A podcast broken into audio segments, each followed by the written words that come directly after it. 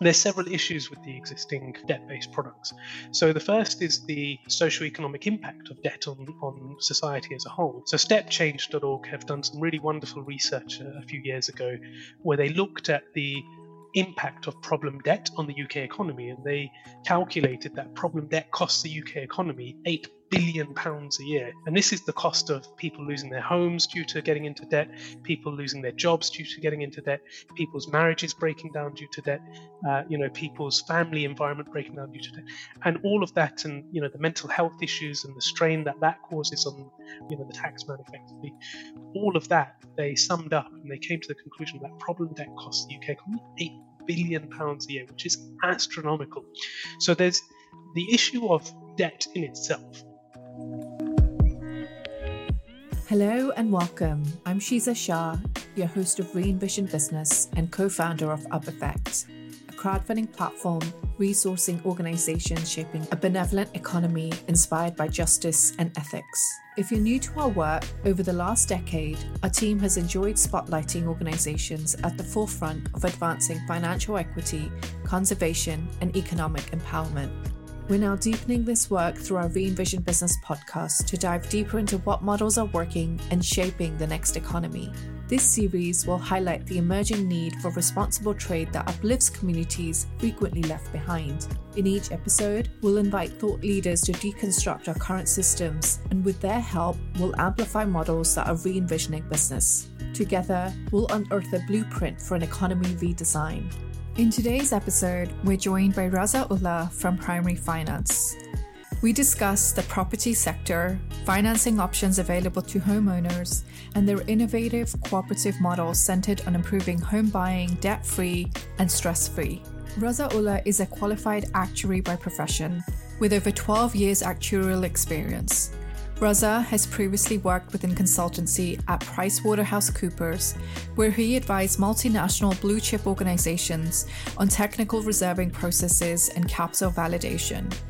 He has worked in house within the Lloyd's of London marketplace as a technical capital modelling actuary and has further gained regulatory experience at the Bank of England's Prudential Regulatory Authority. Raza qualified as an actuary very early in his career, having passed each of the actuarial examinations first time and consequently progressed rapidly to senior roles within the London financial marketplace. Before we dig into today's conversation, I want to take this opportunity to thank two special sponsors of today's episode. Islamic Markets is a leading platform that provides access to expert knowledge and financial opportunities for the global Islamic economy. To learn more about them, please visit IslamicMarkets.com. Islamic Finance Advisory and Assurance Services is an international advisory firm specialized in Islamic finance, offering professional consultancy services to governments, multilateral organizations, Islamic financial institutions, and more. Their work is driven by a passion to safeguard the Islamic financial industry and developing it into an inclusive, viable, and efficient financial system. Learn more about their work at ifaas.com. Without further ado, let's hear from Raza on all things primary finance. Hi, Raza. It's so wonderful to have you here. Thank you so much for taking time out for today's conversation. Thank you for having me. You know, it's incredibly rare to find truly ethical and responsible businesses in the Islamic finance sector. I've been searching high and low for so long, and it's been such a delight coming across the work of primary finance and learning more about everything you do. I'm also very excited to learn more about the work that you do today. But my hope really is that we might be able to inspire more people to understand that there are other ways of building business. Um, we don't have to, you know, compromise on our values and our principles when we engage with businesses or start businesses. There is another way to do things. So I'm hoping, you know, through your story, others will feel inspired to do the same. So I typically like to start these conversations right at the beginning. So what were the collection of moments in your life that compelled you to start your primary finance journey? Yeah, sure. So my story is one that I um, I like telling quite a lot because it reminds me why I'm doing what I'm doing, and it's quite it's, it's quite a sort of spiritual journey I went through, um, and I'll just sort of explain that. So, uh, I'm an actuary by background, uh, effectively a statistical modeler, if you like. I've worked for uh, financial institutions all my life, the likes of PricewaterhouseCoopers, Lloyd's of London, Bank of England. So I've sort of grown up in that very competitive, very commercial City of London uh, environment, and uh, you know, uh, praise God, I've had very high-powered, well-paying roles, and uh, I excelled through my career pretty rapidly, and it was a career I was very, very happy in and doing what I loved, and I was good at it. Um, now I uh, had a bit of a sort of life changing experience back in 2016, uh, effectively a shift in perspective when I went on Hajj, which is the pilgrimage to Mecca that uh, every Muslim strives to go on. Um, and this is sort of back in 2016 when I was working at the Bank of England at the time. So I went on Hajj, uh, I performed the rites of pilgrimage, and I basically sort of ended up on the plains of Arafah in the baking, baking hot sun, hands raised to the sky, making prayer effectively having a bit of a conversation uh, with Allah, with God, and just saying, "Ya Allah, you've given me everything, everything I could possibly hope for: health, wealth, intellect, uh, iman, my faith. You've given me this actuarial skill set that not that many people have. I, I'm never in need of anything because you've given me so much. Um, so, what am I going to say to you when you ask me what I did with it all? Right? This was the conversation I basically started having with Allah. Mm-hmm. What am I going to say to you, Ya Allah, when you ask me what I did with the countless blessings you've given me? Mm-hmm. How am I going to stand in front of you on that day when you ask me this question? I'm too embarrassed to stand in front of you and say, I bought a nice car, I bought a nice house, I took my family on holidays, and that's all I did. Uh, I'm literally too embarrassed to stand in front of you and say that. So, what am I going to say to you? How am I going to stand in front of you? And this was basically a very spiritual, very um, enlightening moment for me where I basically just took a step back and thought about perspective and mm-hmm. thought about the fact that there's more to life than just earning money and being in a high powered role and living for yourself, especially given the teachings of Islam, which are very dear to me, where, you know, Allah tells us in the Quran that He's created us to worship Him, right? And so I basically took a step back and decided that I didn't have a good enough answer at that point in time.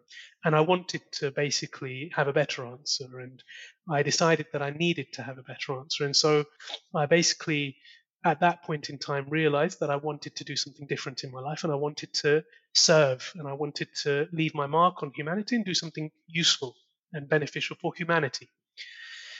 And so I came back from Hajj. I ended my role at the Bank of England and I actually started thinking about what I can do with my skill set. And I first thought about charitable work. And then I thought, well, you know, there's lots of great charities doing great work. And then I actually rewound to a conversation that I'd had with a colleague of mine at the Bank of England who was a young 20 something year old. He had just started, he was a graduate. And I'd been having a conversation with him earlier that uh, sort of in, in the same year earlier. Um, because we used to sit next to each other. And I was saying to him, you know, we actuaries earn a lot of money. My plan is to retire by the time I'm 40, have a portfolio of properties and live off of the rental income. And this very young 20 something year old literally wagged a finger in my face and said, you know, Raza, what you're talking about is going to deepen this housing crisis that we already find ourselves in. Whereas with an actuarial skill set, you have a responsibility, not an ability, a responsibility to do something about it. And so as part of this process, I rewound to that conversation and thought, gosh, you know what? Elliot, this guy Elliot, he had such a good point. Sounds and, like a brave man. yeah, well, and, and and this was how I sort of decided, okay, the housing market is where I can apply my skill sets. And mm-hmm. I started thinking about how mortgages work and how they're debt based, and we'll get into some of the issues with, with debt uh, in a minute. Mm-hmm. And I mm-hmm. started thinking about how I can come up with a better solution, which is ethical and equitable and fair to both sides of the equation. Because the problem with the mortgage is that all of the risk basically gets shoveled onto the customer whilst the bank takes the reward. It's not an equitable partnership. Um, whereas I just thought to myself, there's got to be a fairer way of doing that. And so I basically sat at my desk for a good six months and I started bashing out the skeleton for the product that we have today. And I then brought on board one of my co-founders, Sheikh Salman, to provide the um, Sharia uh, sign-off because it's very important to me that the product had to be Sharia compliant as well as ethical. Um, and uh, we then took it from there and uh, we grew the product and we are where we are today.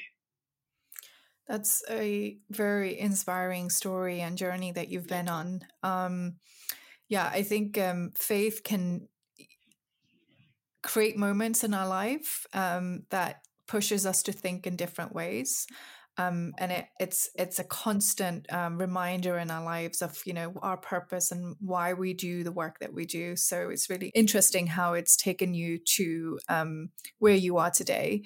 We'll have many listening that you know might not necessarily be aware of what the current housing market looks like and what conventional and Islamic mortgages are, um, how they differ, and then where primary finance um, differentiates itself in terms of the products that it's bringing to market. So, just to begin, would you be able to outline the key features of both conventional and Islamic mortgages and what sets them apart?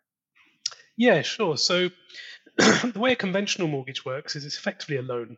So you go to the bank, you borrow a sum of money from the bank, you take that money and you go and you buy your house.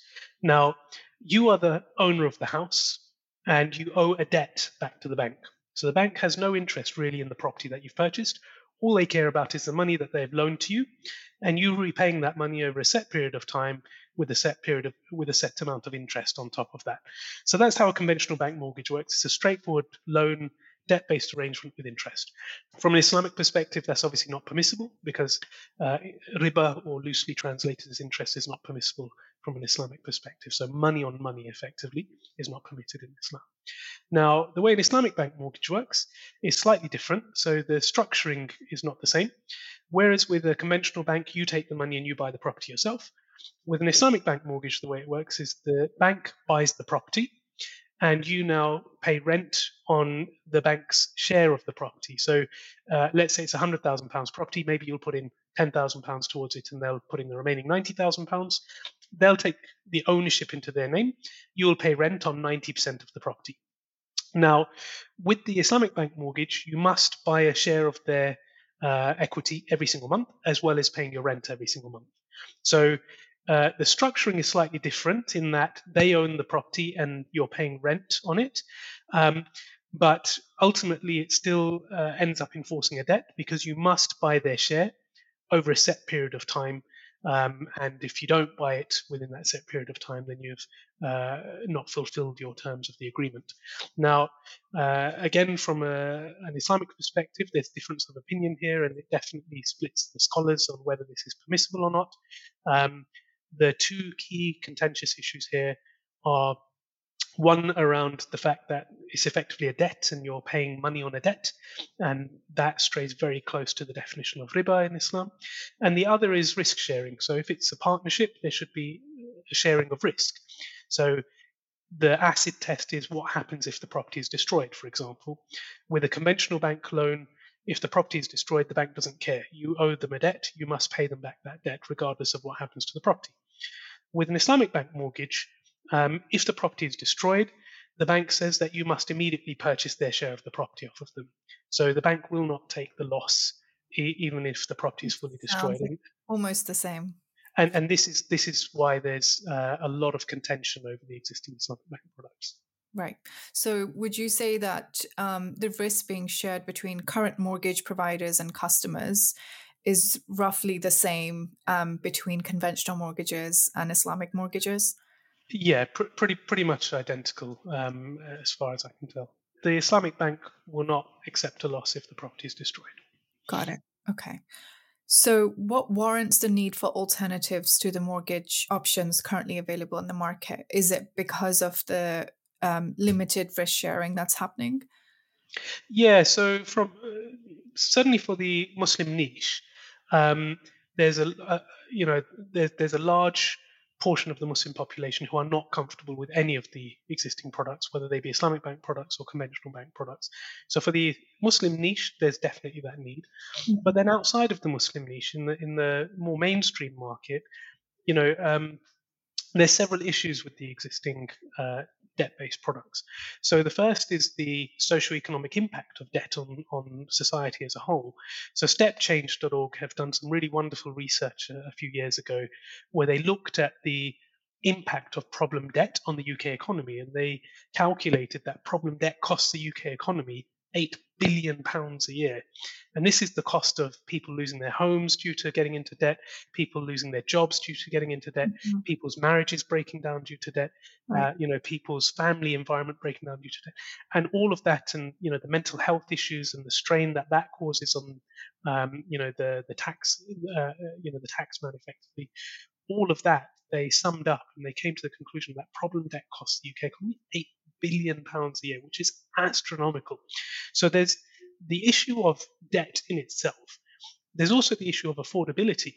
So with debt-based products, if you take um, a conventional product, for example, the customer must pay interest and they must repay capital every single month. Mm-hmm. And let's say their repayment is £1,000 per month, comprising interest plus capital, they must hit £1,000 every single month. Yeah. And if in any month they can't pay that £1,000, okay, the bank's going to work with them. They're not going to kick them out of the house straight away, but maybe they'll give them a, you know, maybe in one month the customer's car broke down. They had to pay the mechanic. They can't afford to pay a thousand pounds in that month. They can only afford eight hundred pounds in that month. The bank's going to give them a couple of months payment holiday, in which uh, period they have to make good on that shortfall, and the mm-hmm. bank will charge them interest on that shortfall in the intervening period. And if the if the customer doesn't make good on that shortfall in the sort of payment holiday period, then the bank's going to repossess the property and sell the property, and the customer's going to lose their home, and mm-hmm. it's going to be very very bad news for the customer. So even if the customer has been you know paying on time every month for 10 years and now suddenly gets into difficulty, they still risk losing their home if they miss a payment and can't make good on it. And this is the problem with debt-based pro- debt-based products. This is why debt-based products are so heavily regulated as well, because when you take on a lifelong debt, a 30-year mortgage, if that product is not the right product for you, or if it isn't managed properly by the bank, there's no doubt about it that it can ruin your life, and we see debt ruining lives um, when when debt goes wrong. When it's you know when things are good, it's it's all rosy, but it's when things go wrong in debt-based products that it, they can genuinely ruin lives, and that's where this eight billion pound cost comes from. And so, in a wider mass market setting, again, I believe that there is a better way to do finance than straightforward debt, a way which protects both sides of the equation. And I'll get into how our product works in just a minute, where it genuinely protects both sides of the equation, both the customer and us, in a very equitable, very fair relationship. And this is the change that I want to spark. This is my vision to show the world that there's a better way, a more equitable and ethical way of doing finance, which works for both sides of the equation and just makes a lot more sense than straightforward debt. Why do you think debt has become such an integral part of how our financial systems work, given how harmful it is and given what the research reveals about the negative implications on the socio-economic status of individuals? In your view, why do you think we as a society have become so dependent on debt? It's because debt is easy and debt is cheap. So banks effectively have a license to print money, right? The way to think about it is when you put £100 in your current account or your deposit account with your bank, the bank effectively lends somewhere between 95 and 98 pounds of your money on somebody else's mortgage, right? So your bank balance still reads 100 pounds, but now somebody else has 98 pounds as well. That 98 pounds has been created out of thin air. This is called the money multiplier effect, and this can only be achieved through the debt-based system because the bank can only lend that 98 pounds to the uh, to the mortgage customer if they can be pretty damn confident that they can get that money back because they owe that money to you. What most people don't realize is the money they put in a deposit account is a loan. You're loaning money to the bank, and that's why they pay you an interest rate on it because they're just paying you interest on the loan that you've given them, right? But mm-hmm. they now have a right to do with that money what they wish. If I loan you money, you can go and use that money to buy a car or to buy a dishwasher or whatever you want to do. So when we loan money to the bank through our deposit accounts, the bank can then use that money to lend.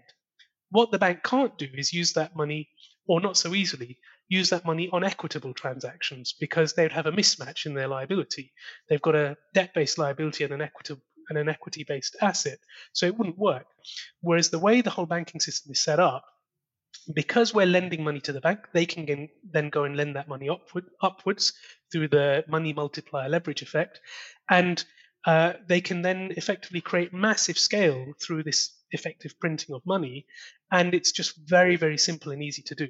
And that's why debt is so prevalent because it's just so easy for the banks to do it. Whereas equity funding is much harder to achieve and it's more costly as well.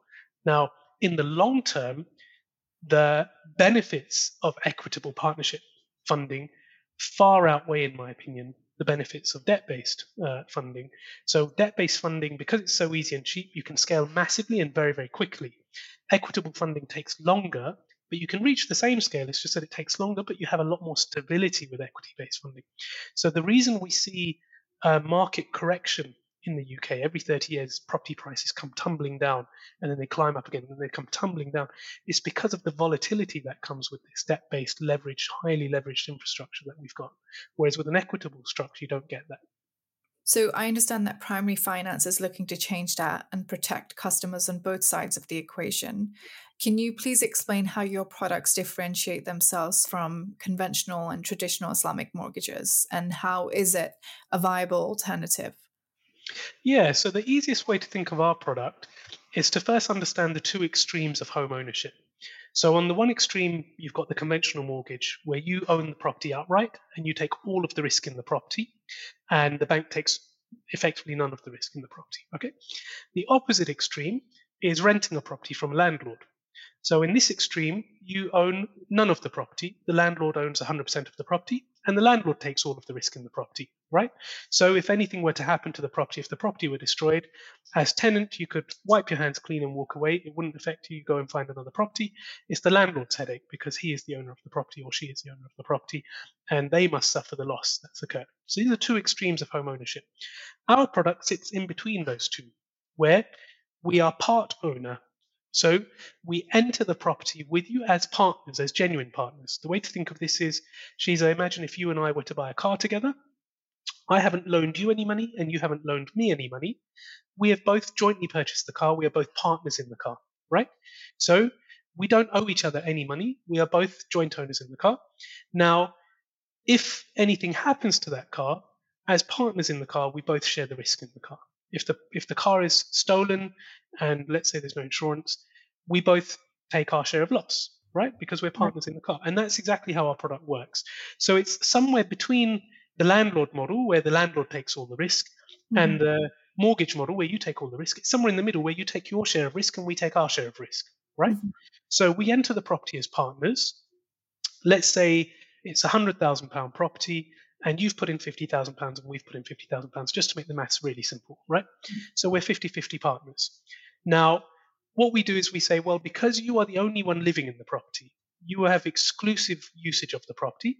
It's fair that you pay us rent on our share of the property, which is just like you paying rent to your landlord on 100% of the property, but because you own 50%, you're just paying rent on 50% of the property, right?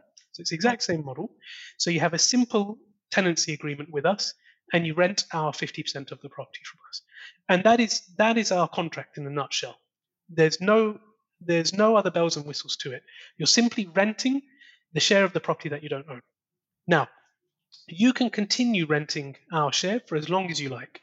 We give you, rather than a, a, a landlord agreement where you get a one year assured short hold tenancy, and every year you must try and renew that or find a new place to live, we give you a lease, and that lease typically lasts 20 years or so.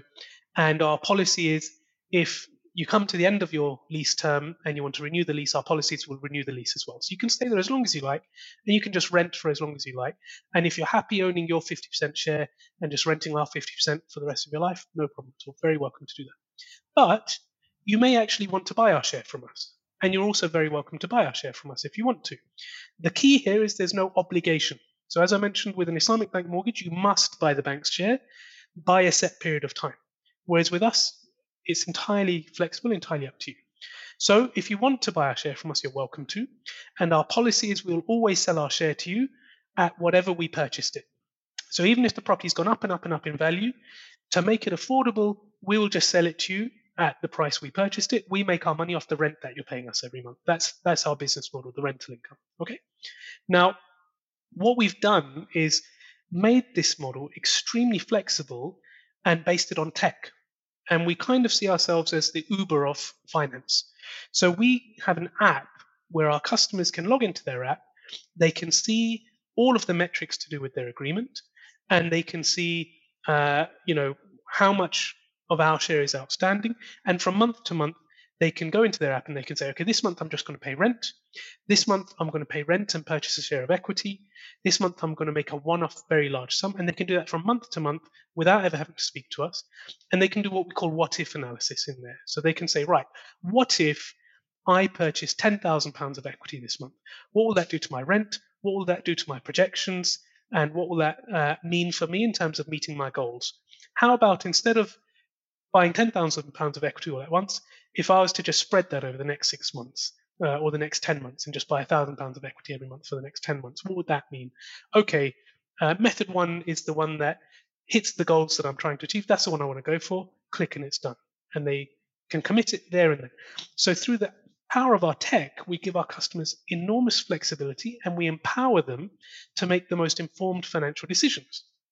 And to really put this into perspective, when you compare it to a conventional bank mortgage, let's say you've got a, I don't know, a Barclays mortgage and you're paying £1,000 per month and you decide, okay, I can actually afford to pay £1,200 per month. I'd like to change my agreement. That is a change to your agreement because you have a fixed agreement with Barclays and a fixed term, and you're not allowed to vary from that term. If you want to now pay £1,200 a month, you have to actually apply for a brand new agreement. So that means you have to go through a brand new application process again, and you don't even have the information to know whether you're making a good decision or not until you've gone through that application process with them. So you have to spend an enormous amount of time and energy going through the application process again. It's going to cost you money as well potentially, and that's what it that's what it takes every time you want to change your payments. Whereas with us, because the term you may have a target term by which you want to fully purchase the property, but it's not an obligation. So by changing your term, changing your monthly equity purchase, you're not changing your agreement. So we empower you to be able to do that from month to month without even having to speak to us. And we give you all the information, all the charts and metrics and projections to do it from your bathtub at three o'clock in the morning, as long as you've got a smartphone or a device you can look at it on.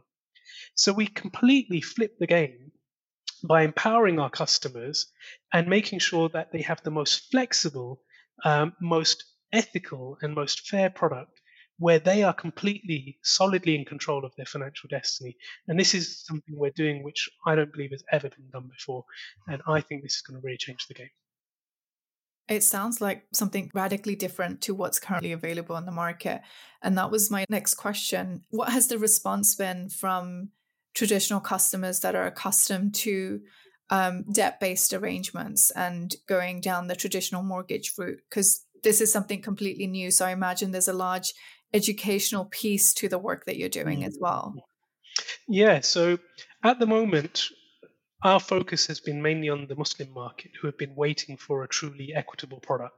And so we've got a huge demand from the Muslim market. But what I can say with certainty is whenever we explain our product to the mass market, to the non Muslim market, you know, we see jaws drop and we see people thinking, you know, I could benefit from this, my children could benefit from this. Why has no one ever offered this to us before? And this is a wonderful response. We haven't started marketing much yet. We're still, you know, we're still in the startup phase, and we've got a huge waiting list even from the Muslim market. So we haven't really gone out to market in the mainstream just yet. But there is clear demand for these types of products now. We're seeing more and more demand for what you call part own, part buy products, uh, sorry, part owned, part rent products. For example, shared ownership products, which you get from local authorities. Huge demand increasing for those. And in particular, because with a conventional bank mortgage, because you're so confined to what you have to pay every single month, affordability becomes quite tricky with conventional bank mortgages, and people are very limited in what they can actually get. Whereas the beauty of a, a product like this, where there is no debt, is that you can actually afford a lot more than what you can with a conventional mortgage. And so it actually opens up the market massively to the financially disenfranchised. So uh, there is clear demand for these types of products. I can't say, um, you know, I, I, can't say we've got a huge amount of data within the mainstream for our product yet, only because we haven't really started marketed it, marketing it in the mainstream just yet. Right. Um, and I'm not surprised to hear that there is so much demand. Um, it's clearly an absolutely amazing solution that so many people have been waiting for. one question that keeps coming up for me is how do you sustain the operations of a business like this? Because I imagine there is a huge cost to you know purchasing the difference in equity and selling these properties at cost price. So hmm. how does um, primary finance sustain its financial operations? So what we've done is we've effectively looked at the banking model looked at how it works and the banking model works because it's been operating for hundreds of years right? We've taken that model and we've replicated it but in an ethical framework. So as i mentioned the way the way a bank operates is people put money in their deposit accounts.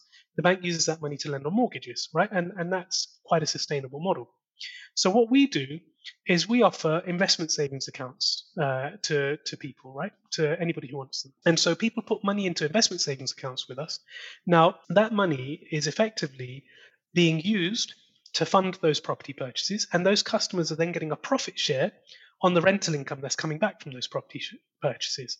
So it's a direct investment effectively into our portfolio of properties.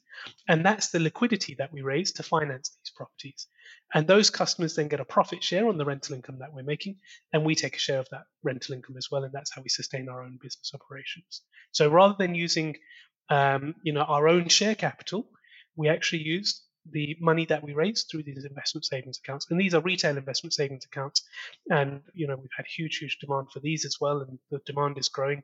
And the beauty of it is that because uh, many of the people opening these savings accounts with us want to ultimately buy a home with us, um, it becomes a virtuous cycle where everybody's helping everybody else. So um, those people putting money into their savings accounts, they're helping people buy their homes, but they are then prioritized in our waiting list to buy a home with us as well.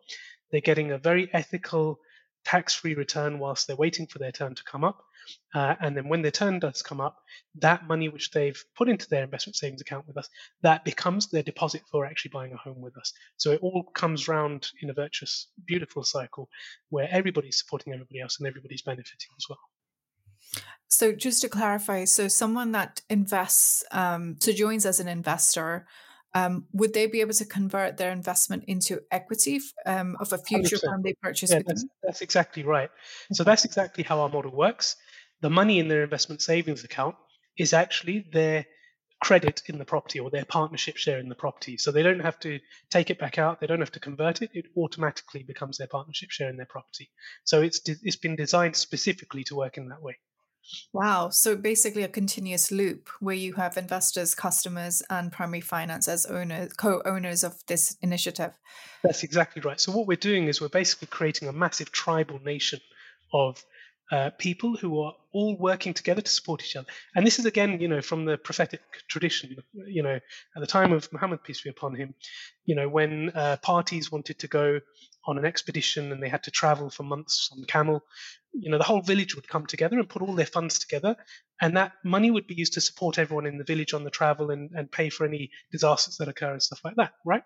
And that's the exact concept that we've taken. So we we're basically creating this sort of tribal pot but rather than it just being a, confined to a village, it's global. And you know, well, right now it's constrained to the UK, but eventually it will become global as well. And the idea is that we're basically creating a um, you know, a, a, global tribe where everybody is working to support everyone. And this is what ethical finance is about. It's about everybody being in it together rather than one party benefiting and the other party losing, losing, which is a zero sum game, right? That's how a conventional bank mortgage quite often ends up working when things go wrong. Whereas here, everybody is in it together, everybody wins together, and everybody loses together if there are losses. And that's what ethical finance is about. So it sounds pretty much like a cooperative for intents and purposes but you know some people that might be listening they would be thinking okay um i've you know joined this mission of you know contributing to this collective pot and we're all in this together to you know get ourselves in the property market but also help other people what happens in instances where you know god forbid primary finance runs into financial trouble um, or you decide to exit primary finance what happens to the properties that are co-owned by your customers and investors? yeah, really, really good question and again this is something we've thought about during the structuring. So the money that the customers are putting in that money is ring fenced away from the operations of primary finance. That money is exposed only to those properties that are purchased So the way it works is it's a separate legal entity, and primary finance manages that entity, but that entity is effectively owned by all of our investors, right? All of our retail savings account holders. And so if anything were to happen to primary finance, you can think of it as that entity. Um, you can think of it as primary finance being an accountant, right? Imagine if you own a company and you have an accountant running that company for you. If your accountant gets into financial difficulty or disappears, that doesn't have any impact on the company that you own. Those assets belong to you. So you can find another accountant to come and manage your company for you, and it shouldn't really have too much impact on you. So we've ring fenced those funds very successfully away from the wider risks of primary finance, so that even if anything were to happen to us, that wouldn't cause our investors, our savings account holders, to make a loss. The risk that our savings account holders are exposed to is property risk, right? It's not a bank deposit, it's an investment. That's something to be very clear about. And as with any investment, there's an element of risk. But the risk is that of property investment. Now, property investment, there's a term safe as houses, right? Because property is bricks and mortar. It's generally seen as a low risk investment. That doesn't mean there's no risk. But um, when we buy a property, you know, when we're buying a home, we almost don't even think about risk because you know we're literally buying a bricks and mortar building. The risk you take when you buy a property, of course, is if, uh, God forbid, that hurricane were blown into the sea by a hurricane and the insurance didn't pay out for whatever reason, now you've lost the money that you've put into the property. Now, we don't too often hear of properties being destroyed. We don't too often hear of insurance companies failing either.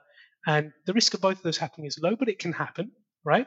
But the, the point I like to make is if you're comfortable buying a property let's say you've got £100,000 in savings and you use that to buy a property, I don't know, up north in Middlesbrough somewhere. You've bought a property for £100,000. If that property is wiped out, you've lost your £100,000 investment, right? That's fair. Now, what we do is if you put that same £100,000 into our savings account with us, we spread that money over our entire portfolio of properties. So now, even if that worst case scenario were to happen to one of our properties, if it was blown into the sea and the insurance on it failed at the same time for whatever reason. Whereas if it's if all your money's in one property, if that property is destroyed, you lose all your money, right? Because our money gets spread across our, our entire portfolio of properties, if that were to happen in the worst case scenario, if that property that's destroyed is worth 1% of the portfolio, as an example, yes, you would still make a loss in that scenario, but rather than losing all your money, you would only make a 1% loss. And actually, we have buffers in place to even prevent that happening to an extent. Um, so we we try and even avoid even in that worst case scenario our investors suffering a loss. But the key here is a very Islamic principle, which is in, in Arabic is al kharaj bid daman, the reward with with risk comes reward, right? So the reason uh, you know interest on a loan is prohibited in Islam is because you're not taking any risk really. You should, you should be taking risk in order to achieve a reward. So with an investment, you're taking risk in the underlying properties and therefore you are eligible for a reward in an Islamic perspective. Right? So for us to be able to give a return to our investors, our investors have to accept that there's an element of property risk. And as long as they are comfortable with that property risk, um, which, as I say, is the same as if you're buying your own property, but spread over our entire portfolio of properties. As long as they're comfortable with that, then they can open an investment savings account with us and they can benefit from the reward that they get on that account. Okay, what happens if a customer is unable to continue paying rent, especially in today's um, cost of living crisis, where you know you might be hearing all kinds of things from customers due to difficult economic times that we're living through? So I'm really glad you asked that question because this is again an area where I think our product really excels, right? So imagine going back to the conventional mortgage where you've got to pay a £1,000 per month, interest plus capital every single month. You must pay your interest plus capital every single month. Okay? Now imagine with our product, maybe your target payment is a £1,000 per month, which is your rent plus your target level of equity purchase every month. Okay? If you can't afford to pay your £1,000, that's fine because you don't have to purchase equity in any month at all. So in that month, let's say you can't afford to pay the thousand pounds, you could choose to just pay your rent, right? So maybe your rent is only six hundred pounds. So in that situation, you've got breathing room. Or you could pay eight hundred pounds, which is your rent plus a smaller amount of equity purchase. So you've got breathing room. Whereas with a conventional bank, you know, maybe you take a two-year fixed period. In that fixed period, if you want to um, overpay on your capital, they'll charge you a fine for it, right? You, will have an early repayment fee for that. With us, there's no such thing. You can buy as much equity or as little equity as you like, whenever you like, through your app again, as I say. There's no early repayment fees. We don't believe in early repayment fees because there's no obligation on you to purchase our equity. It's just you offering to purchase it, and our policies will always sell it to you. If you want to buy a very large sum of equity, we might just require a notice period, but that's about it, right? So now you've got the breathing room if times are difficult. Let's say you've had to pay £200 to your mechanic this month and you can only pay £800, or you can only pay £600, which is just your rent in this purely made up example. So that gives you the breathing room. Now, let's say you can't even afford to pay your rent, right? Uh, God forbid you've lost your job, you've got no income, and now you can't afford to pay your rent. This is again something very unique to our product. It's what we call our equity buffer. So let's say we're 50 50 owners, or, or, or let's say more realistically, you've got 10% equity in the property and we've got 90%, right? You've got a 10% equity buffer. Now, what that means is in months where you can't afford to pay your rent, because you have tangible shares, you actually get share certificates every time you purchase equity, right? Because you've got tangible equity in the property, you can just sell some of your equity back to us, right? So you can actually pay us out of your equity buffer. So instead of giving us £600 of cash in that month, you can give us £600 of equity in that month instead. And to put this into perspective, Shiza, as I mentioned with, an, with a conventional bank, you know, maybe you'll get two months payment holiday to make good on any shortfall. With us, you've got the breathing room, but you've now got your equity buffer. That equity buffer, for an average customer who has, let's say, 10% buffer, if they lost their job on day one without ever having made a payment, that 10% buffer would last them on average two to four years.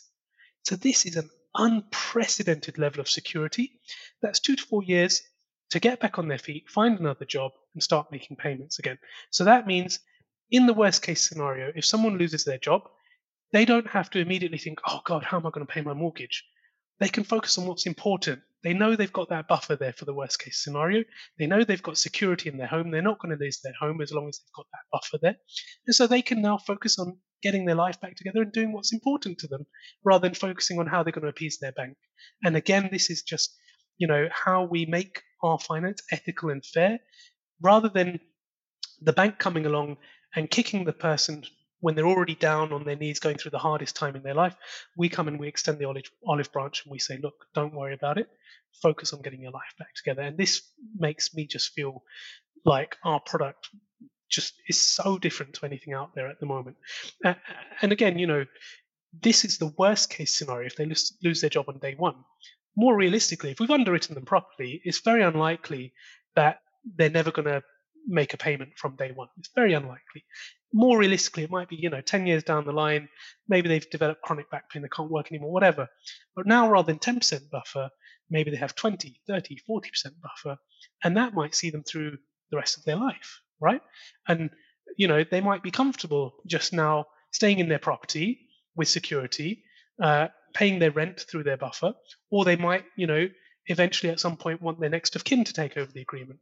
The point is, there's a lot more options available with our product than you get with a conventional banking product.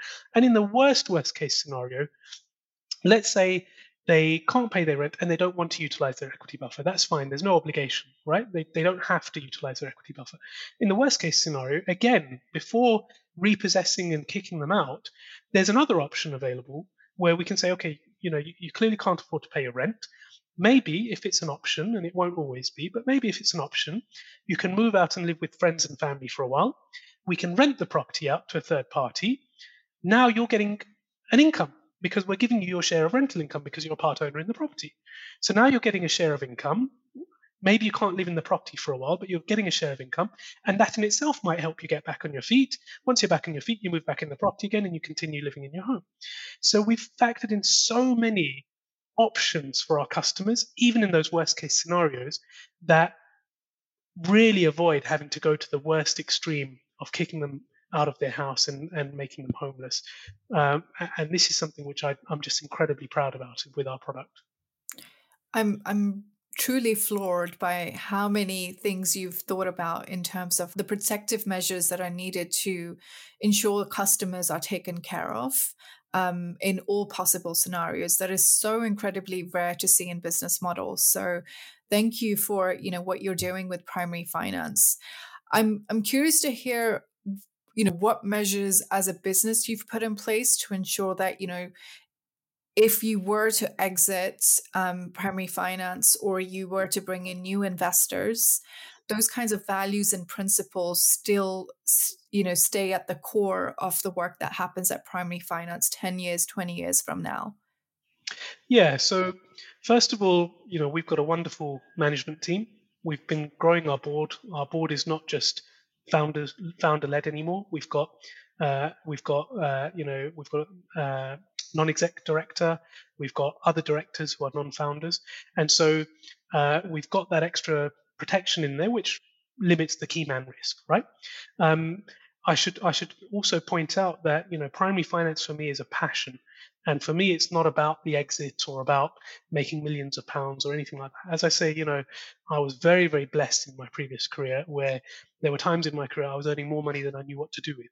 So for me, this isn't about money. Um, and to to put that into perspective again, when I set up primary finance and gave up my job, I didn't take an income from primary finance for, for the first five years, right? I did it for free for the first five years because it wasn't about money for me. For me, this was about fulfilling a spiritual need and a spiritual responsibility as far as I see it.